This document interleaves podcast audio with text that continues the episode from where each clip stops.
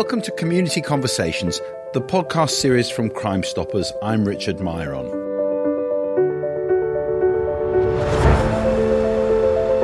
In this series, we're taking a close look at the issue of knife crime, which has become a headline concern throughout the country.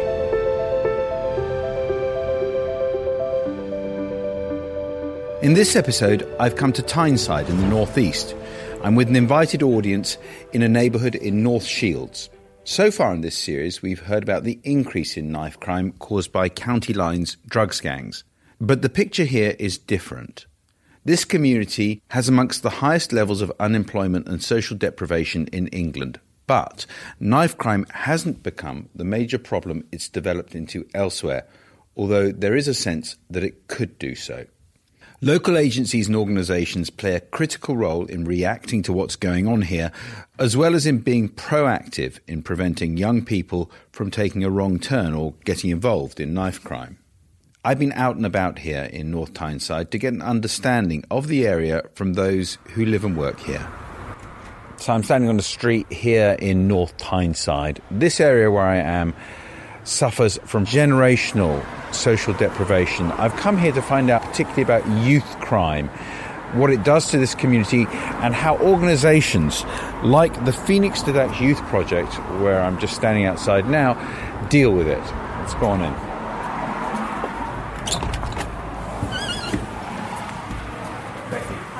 Hi, Becky. Welcome. Introduce yourself, if you would. I'm Becky Rowe. I'm the Senior Detached Youth Worker at Phoenix Detached Youth Project. We work with any young person aged twelve to twenty-five who lives in our catchment area, and we support young people on a whole range of issues. It could be to do with health, mental health, physical health, sexual health.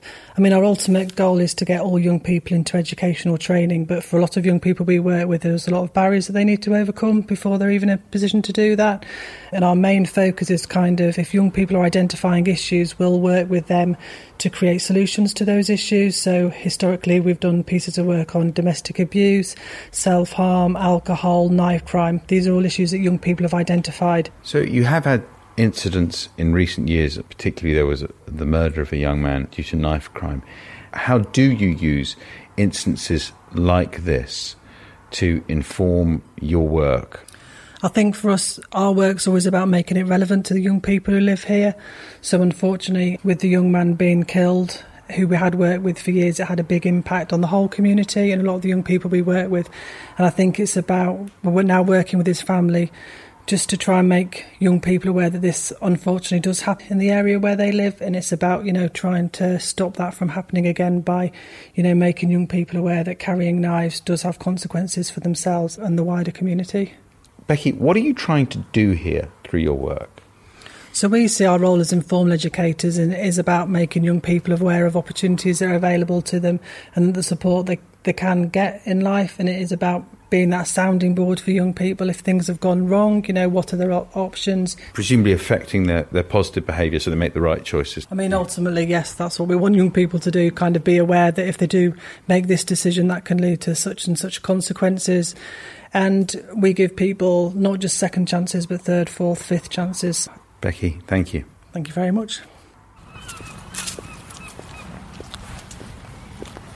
So we've now left the Phoenix Detached Youth Project and come out into the areas in which it's served, come through an estate to a park here where there's a skate park that they've helped to get extended. And we're going to meet someone here who's uh, from the local area. Ryan. Hi, Richard. Hi, nice to meet you. You're from this area. You're, yes. You're twenty years old. You, you grew up not far from here, right? Yeah. So what is it about this place here where we've come to that's important, do you think, for young people in the community? It gives them some place to go, something to strive to be better for. An example of myself, I was young when I started here. I lost, for example, a lot of weight, gained a lot of friends just through the experience of being at the skate park. But it also, I led a group which extended the skate park, got more of the skate park built, so for the new generations they now have something better than we had and hopefully can be better than we are now through the skate park. Sounds cheesy, but it's a place that gives people hope to do better. I know yeah. You're in work now, but there is a problem with a lot of people in getting school qualifications and getting work, isn't there, in this area? I went to one of the main schools in the area. A big problem is attitude learning from the people. Um, obviously they're young, they want to have fun, and then later on in life when it's time to be adults, it's hard for them, and it was hard for me. A lot of jobs are looking for very high qualifications, they want experience, but it's impossible to have both of that without the job in the first place. So I think my generation is quite stuck and very limited at what we can do.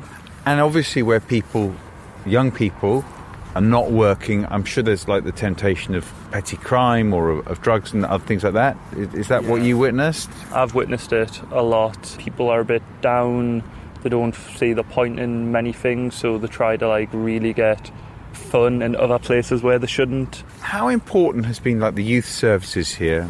I think it's really important, and the Phoenixes did a good job with the local area of that, because for example myself, I was twelve when I joined them. They kept us from loitering on the streets, gave us a good childhood and good experiences, and then because of the relationship I developed with them, that over the years taught us the right way to do things and social experiences, but they also then give us opportunity to have employment. And for example, I found it hard in interviews because I don't have a lot of money, so I had no good suits, good attire, but the Phoenix, through the funding, they provided me that, and it's little things that they do contribute to everyone that they can, which makes the monumental differences. Realistically, you're not in that situation to do the crime.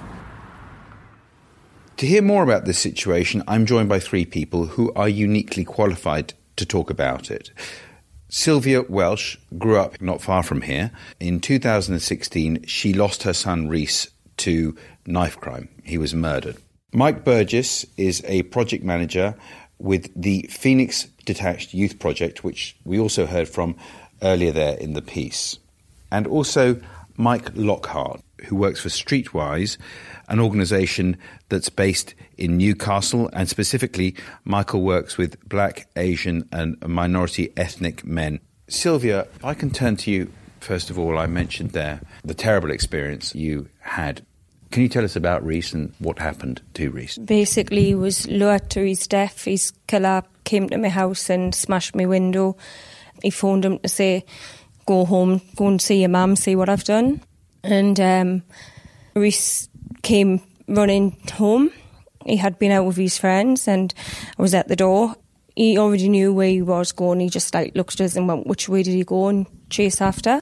I watched him and I shouted at him to come back home. I just said, I was going to get the police, just come back. But he went running along, and then three people went chasing after Reese, and I thought it was like to jump on him. So I ran after them and I got to the scene and Reese had already been stabbed and he collapsed. And Reese passed away? Well, uh, yeah, he collapsed in my arms. I just tried to stem the blood, but unbeknown to me, he'd had... I think it was about seventeen force injuries with two sharp, with two knives. Okay. Yeah. So the last three years since Reese passed away, I, I don't think anybody could ever imagine the hell that you've been through. Mm. It it's literally hasn't really hit. I can only explain that you're not you anymore. It's like an out-of-body experience. You just, I knew it happened, but I didn't. I can picture it to this day, but it's like I'm not there anymore. I'm just this shell of a person. But it's not till now that I've come out of myself and took a step back and realised what's happened and how much it's affected a lot of people around her, the family. It's now that it's really starting to show on the family. My other kids struggle. They just can't hold a, a place at college. They just, they're not themselves anymore. It's, you know, you're like, you're living, but you're not. You're trapped in this non-existence. It's and it, it's never going to stop. It's continuing on, and then for generations to come, it's just it's always going to be there. We've got to tell our future kids, our future grandkids, and it's the elephant in the room kind of thing, isn't it? It's just always there. But you have tried to take this appalling experience and tried to take a message forward from it to yeah. others, haven't you? Like I say, I was the first three years. I've not really been there. I've just. And then I just woke up one day and I, everywhere I went, I realised everybody was talking about knife crime, and it was, you turned on the telly, it's on the news, you, you're watching it, the soap, it's, you know, and people love it. They love the glory of seeing it. They're not getting the proper emotion of it. They're not seeing the real life side of it, how it affects people, how it ricochets and affects the people that had to deal with it that night. And And I just thought, I don't want my kids growing up to this. I don't want my grandson growing up to this. It's got to be stopped. We've got to start trying to do something about it. Sylvia, thank you. Mike Burgess, the project manager at, at the Phoenix Detached Youth Project. You knew Reese as well, didn't you? He came to your programme. Yeah, and... I'd worked with him since he was twelve. Uh, he was only in the week before on the computer looking for work and gone the following week. And so it was it was difficult for me as a person because I'd worked with him for eleven years. And specifically, what you do is you interact with the community, but with young people specifically, don't you, to try and find the best solutions for them, keep them out of trouble, get them on the right tracks, help them out. So with this experience, this uh, terrible thing that's happened in this neighbourhood, what have you sought to do since then? Well, we were already doing stuff before then. Back in two thousand nine, we had we saw more and more mainly young men taking risks. So we did a project called Risky Business, and Reese was involved in it. And we identified all the young people who took the highest risks, and then we did a whole load of work with them and, and women as well. And we did a we used outdoor education to look at taking risks and then talking to them about the risk.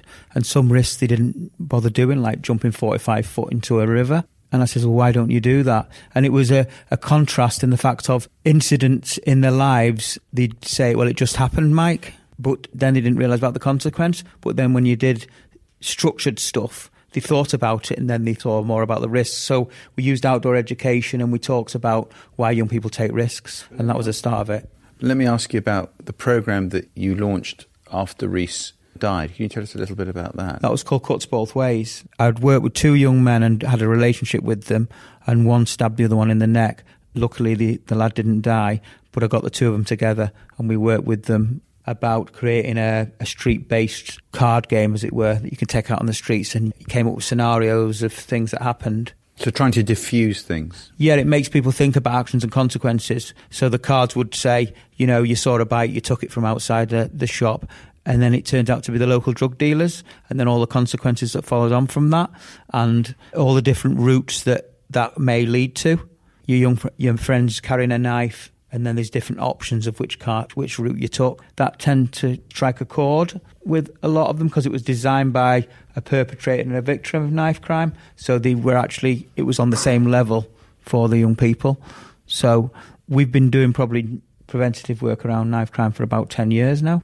Michael Lockhart, you work for Streetwise. You work in Newcastle, it's seven miles away, and there are, there are different issues there, aren't they, in particular with the people that, that you work with. Tell us about that. Yeah, so the young men I work with tend to be hanging around the city centre, and the programme we've done is around mental health and how B A M E young men are sort of isolated and then drawn to sort of what might be deemed as gang culture.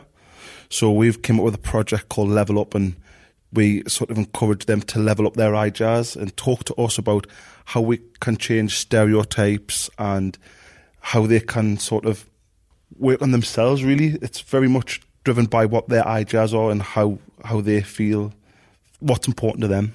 We're based here in a community which has, has had ongoing problems of social deprivation and so on. And we've also heard that knife crime isn't the feature.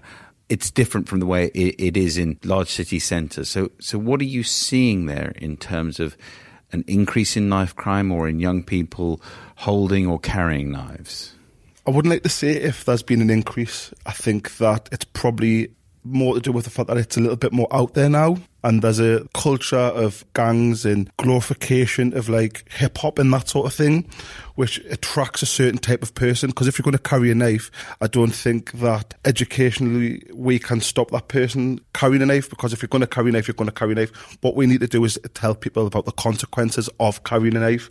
Everyone knows knives are bad, and I think that's why for us it's about making sure that if you know someone's carrying a knife, why? If you think that it's a good idea to carry a knife, why do you think it's a good idea to carry a knife? I think there's a sense, especially in Newcastle, about hopelessness and not being able to, um, for young people, to be able to get a job, better themselves. It seems to be the easy way to sort of maybe take the easy option. One of the aspects that we're discussing here is what we've called second responders, which is about how you deal with this problem in the long term, how you respond to this issue of of knife crime. Now, you've said about the role of parents, what they mm. can do. Tell me a little bit about that. I think parents need to get more involved with their kid. Like, you bring your kid up to teach them right and wrong. They'll do their own path, they'll go in their own way. But from being little, you've got to get on the case, you know, kind of thing. If you know they're out all night, I mean, like this area at the minute, they, for some reason, they're putting all the bus stop windows out.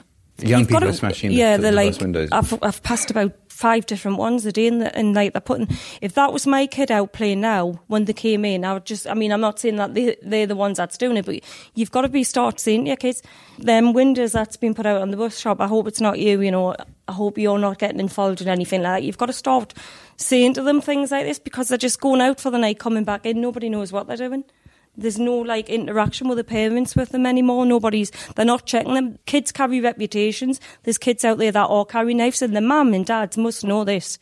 They must know that there's people going around saying their kids are carrying knives. Why aren't they checking them? When you're putting your kids' clothes in the wash, you're checking through their pockets. Why aren't they finding these things?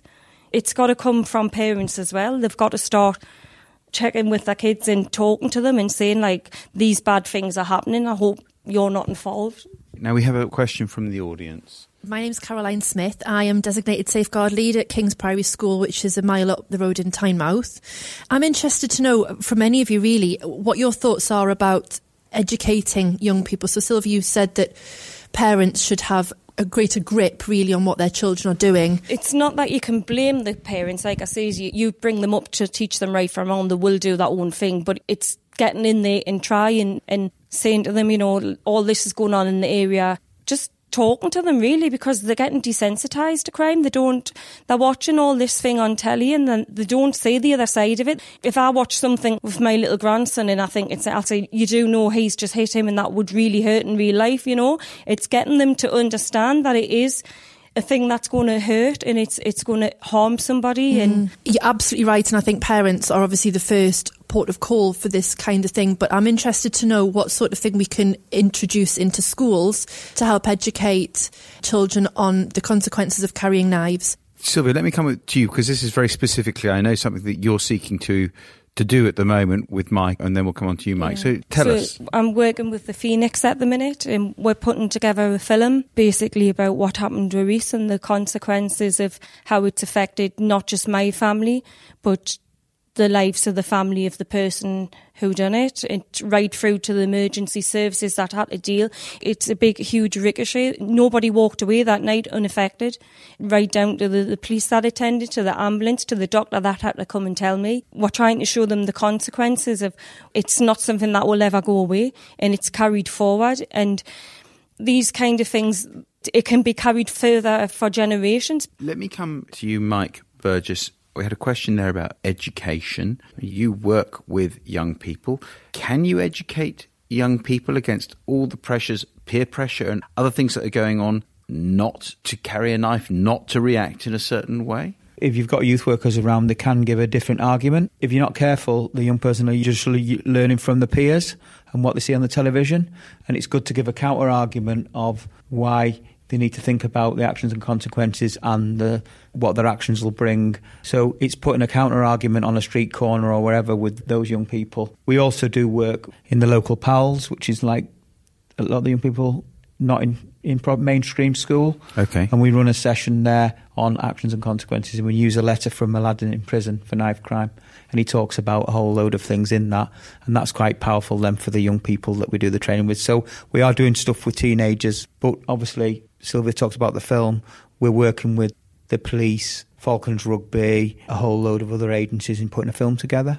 And we've, we've involved education in it. The idea is to have a film that's actually quite emotional at the beginning, but then you've got gaps in that film so that you can do work with groups of young people. Let me come on to Michael Lockhart here. You work for Streetwise and you work in Newcastle. What are the ages of the people that you work with, first of all? The young people I work with are thirteen to seventeen. And they're young men. And just talk about education, I think there needs to be a change in education as a whole, because I think when I talk to these young men, mainstream education sometimes doesn't work for them, and I think there needs to be a, a sort of change of how they might be able to pass a test or they might not be able to pass a test, but that doesn't really have an impact on their life and they can't see the benefit. And it might be a more a different route, and for everyone's different, aren't they? So whether you're into sports or music or if you're academic, we have to find what works for the individual, and I think that's what's failing some of our young people. I think we need to change it so that every young person can find the thing that they excel in. Because if you excel at something, then you're going to want to do it more. Yes, an individual approach, trying to address individual solutions for individuals. But, you know, you're dealing with quite a large number of people in a city centre. What can you do with the resources that you've got? Empower the young people.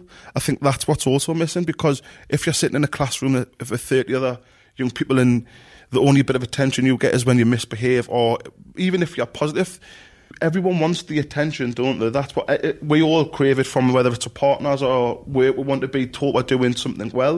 And I think that's what we, as youth workers, project workers, we want to empower the young people to take pride in whatever it is they're doing. So by giving young people a sense of pride, hopefully it'll stop them then thinking, well, the only thing I'm good at is being the hardest person on my street, or the baddest man, or my, whatever it is that they're getting recognition for, possibly in a negative way. Caroline, can I come back to you? As, given what you've heard, I mean, and, and given your role in working in education, does any of that resonate? It does, yes. I think that, Mike, you talked about the glorification of carrying knives before, and that really kind of struck a chord for me, because I think that a lot of young people that I work with wouldn't are aware of the consequences already of carrying knives. Um, I mean, the school that I work in doesn't have an issue really at all, but from what I know about young people and knives, it's the whole idea of just having one on them rather than using, correct me if I'm wrong. Empowering young people is something that we've done as educators, we try and do all of the time. So, yes, what I'm saying is absolutely, I agree that they need something that gives them the attention positively, so that they're not known for being the person that carries the knife or walks around and is, you know, the hard man or whatever. But it just doesn't seem to be quite, I don't know, it just doesn't seem to quite, doesn't feel right, almost like it needs something a bit more practical and quicker. We got an interjection there. If you could just pass the microphone, could you say your name, please? Hi, I'm Becky. I'm one of the youth workers at Phoenix Detached Youth Project. And Becky, you were in the piece that we played earlier. Yeah, so I think it was just picking up on something Michael said about empowering young people. And I think, like you're saying, Caroline, maybe some of the students in your school, it's not an issue, but I think the idea of the film is that hopefully it can be shown in all the schools, and it's just to make young people aware of what they could do if they see someone else carrying a knife out in the street. So it might not even be people in their immediate sphere of influence, but it's just about giving young people the confidence that they can maybe do something about it. It might be telling an adult at school, it might be reporting them through the Fearless organisation. You know, there are things, and I think that's what we just want to make the film about. It's not just aiming it at young people who are carrying knives, so I think it's just aiming it at all young people so that they're aware that there are options out there about what they can do. Thank you. Now I just want to go to our next question. Uh, Mike Duthie from Crime Stoppers. Really interested to understand why North Tyneside hasn't seen a rise in knife crime, and from your experience, what does central government do? What three things should they be doing to make sure that knife crime's reducing elsewhere? Let's start with Michael Lockhart. I suppose it always comes down to money. I know that no one wants to hear that, but it's the cuts, isn't it? I think as in the North East, we feel it more than most sometimes. I think we're forgotten about a little bit, especially from central government. There is a sense that up here we are the, the one that no one likes to talk about. But let me ask you, okay, so it, it does come down to resources a lot. The subtext of that is, if what will your priorities be in spending money? What's the very first thing that you would want to do if you had a bit more money? It's a bit of a tough question. If we've got this endless amount of money, we'd do everything, wouldn't we? For me, it's just more engagement, being able to reach more people. That's how we would spend the money, being able to employ more people, to get into the schools, to educate people and employ the right people. Unfortunately, we need more young people to talk about their experiences. I'm thirty-two. When I work with some of the, the young men I work with, I'm an old, old man to them. And that may come as a surprise, but I am to them, and we need to get more young people into youth work, and that's how we'll help and reach more people. Mike Burgess, obviously resources are always important, but I suppose the question is, yes, you get more from central government, but can you really affect attitudes? There's a lot of things, social media, music and elsewhere, which is also affects the way that young people behave and act and, and react. So is it resources, and or, or is it something else that, that you would need or want? It's all right. What happens, central government do is they throw chunks of money at things, and then when it calms down, then they reduce it. And I think the worst thing they've done is actually, I knew really good youth workers who'd been in inner city London, in those estates, working with the gangs, and they'd been there five, ten years. If you take all that funding away and then you sack them, it takes an awful long time to get that trust built. You need people to build trust within the communities. You need key people to build trust within those communities and develop relationships with the right, those young people or whoever it is. That takes time and money over a long period of time. My example would be, I'd worked with two lads for three years and I knew them well. There's no way I could have done that piece of work where I got the perpetrator and the victim, one in prison, one out of prison, to work on a project to actually deal with that. The greatest thing was, when it came to the lad coming out, he said, what's the other lad going to do? And the other lad was saying, what's he going to do? I acted as a mediator to say, well, I think there's no mileage in you doing anything or you doing anything because you've both worked on a really good project that's worked. And they came out and they bumped into each other two weeks later and they shook hands and walked on. So I do think investing in people on the ground to do that work long term does make a difference within these difficult communities, but it, it's not one of those short things. The other thing for me is you've got a perfect storm in the fact if you've got rid of youth workers and then you've also got rid of half the police force. There was eighteen youth workers in this borough, and because of the cuts, they lost all the, the youth service. So this is about the... We, we were talking about the second responders, so the, yeah. the ability to respond, as, yeah. as you're saying, has been severely reduced. Yeah. Yes, you haven't got... You've stripped all the people working on the ground in the communities. You've then halved the, the police force. I know for a fact, if you get enough young people gathered in an area, they haven't got the resources to respond to it. Then you've got a cutback in social services, so dealing with all the vulnerable people that need that extra support. And then you've got cutbacks in mental health services. So I think there is a perfect storm. Sylvia, when we spoke earlier, you described yourself as kind of, in a way, feeling there was an inevitably worsening situation. Where do you see hope? We're trying to get into the schools. That's why I was saying we're trying to get in there while they're young and educating. There's, like I say, there's some of them that's too far gone and they're not going to change. But the young'uns now, we've got to get into the, the younger ones now. Tell me about the, the award in Reese's name that's given every year. When we lost Reese, a lot of people... like were heartbroken and wanted to keep his memory going. So they set up the award and we choose a, a young person that's doing really well for the community and doing well for themselves, and they, there you have it, they're shown that there is a way out and that there is things that are achievable. Just because you're from a council estate doesn't mean to say you can't achieve anything. Some of them aren't academic, but there is other skills that they can use. It's just getting it out and showing them that they can do that. And I don't. think that, that is the hope for me. I've never come across a young person that isn't optimistic about their future. They're always wanting to do something. They're always, they've always got dreams. It's just sometimes those dreams get beaten out of them a little bit by their situation. The thing that gives me hope is that every time we work with young people, they'll always want to do something. I've never come across a young person who wants to carry a knife. They might be scared. They might be vulnerable. They might feel like they have to. But that's the thing. We've got to, we can't give them the they're scared, so they carry knives. They can't use that as the excuse. They've got to see the consequences of if you're carrying it, you're going to end up using it or have it used against you. That's got to be pointed out to them. You are going to suffer the consequences for carrying that knife. It, there's no excuse under the sun why you've got it. Let me go to our next question. Okay, I'm Jonathan Hamill, and uh, I represent Crime Stoppers in Durham and Darlington. I'm interested to hear from people tonight about what the perception is, what the feeling is within the communities about knife crime. How serious an issue do they think it is? And what's your feelings from engaging with communities about the level of knife crime and the seriousness of it? Okay, so we have potentially two quite different views of that, both from here in this community in North Tyneside and also from Newcastle. Let's start in Newcastle uh, with you, Michael Lockhart. The young people I work with, whenever we ask them about knife crime, they always say that that isn't a problem. That's, that's something that they often tell us.